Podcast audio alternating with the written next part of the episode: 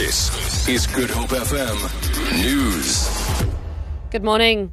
The Hawks have taken over the search for six armed men who robbed a supermarket in Beacon Valley in Mitchell's Plain at the weekend. The men fled the scene with an undisclosed amount of money. The suspects were allegedly pretending to be customers before approaching the security guards with their guns.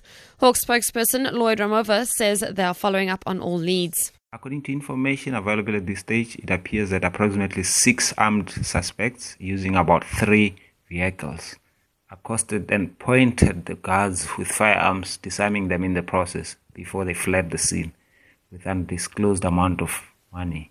No injuries, no arrests as yet. Five people have been injured, one critically when the vehicle they were travelling in left the N1 highway near the Durban Road turnoff in Bellville. ER24 spokesperson Peter Rousseau says paramedics found the vehicle lying on its roof in the ditch next to a road. Three people were entrapped in the vehicle. With the assistance of the fire department and rescue services, paramedics were able to extricate the patients safely. Rousseau says one person sustained critical injuries, three others sustained moderate to serious injuries, while the fifth person had minor injuries.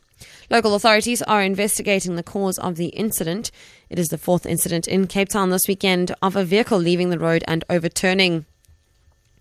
The UDM in Parliament says it wants SA Express to appear before the Portfolio Committee on Public Enterprises to account for its grounding at the weekend. UDM Member of Parliament Nqabayomzi Kwankwa says he's requested the chairperson of the committee to summon SA Express. On Saturday, the Civil Aviation Authority suspended the airline's operating license over safety issues.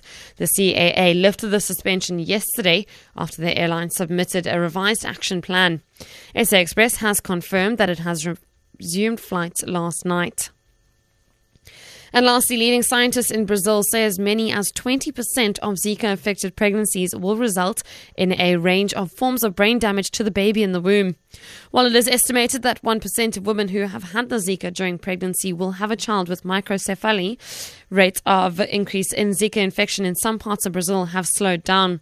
Wyre Davies reports. Most doctors and medical researchers now agree that there is a link between the mosquito borne Zika virus and microcephaly, where babies are born with abnormally small heads because of restricted brain development. But while it's estimated that 1% of women who've had Zika during pregnancy will have a child with microcephaly, doctors in Brazil have told the BBC that as many as 20% of Zika affected pregnancies will result in a range of other forms of brain damage to the baby in the womb. For Good FM News, I'm Vicky McCallum.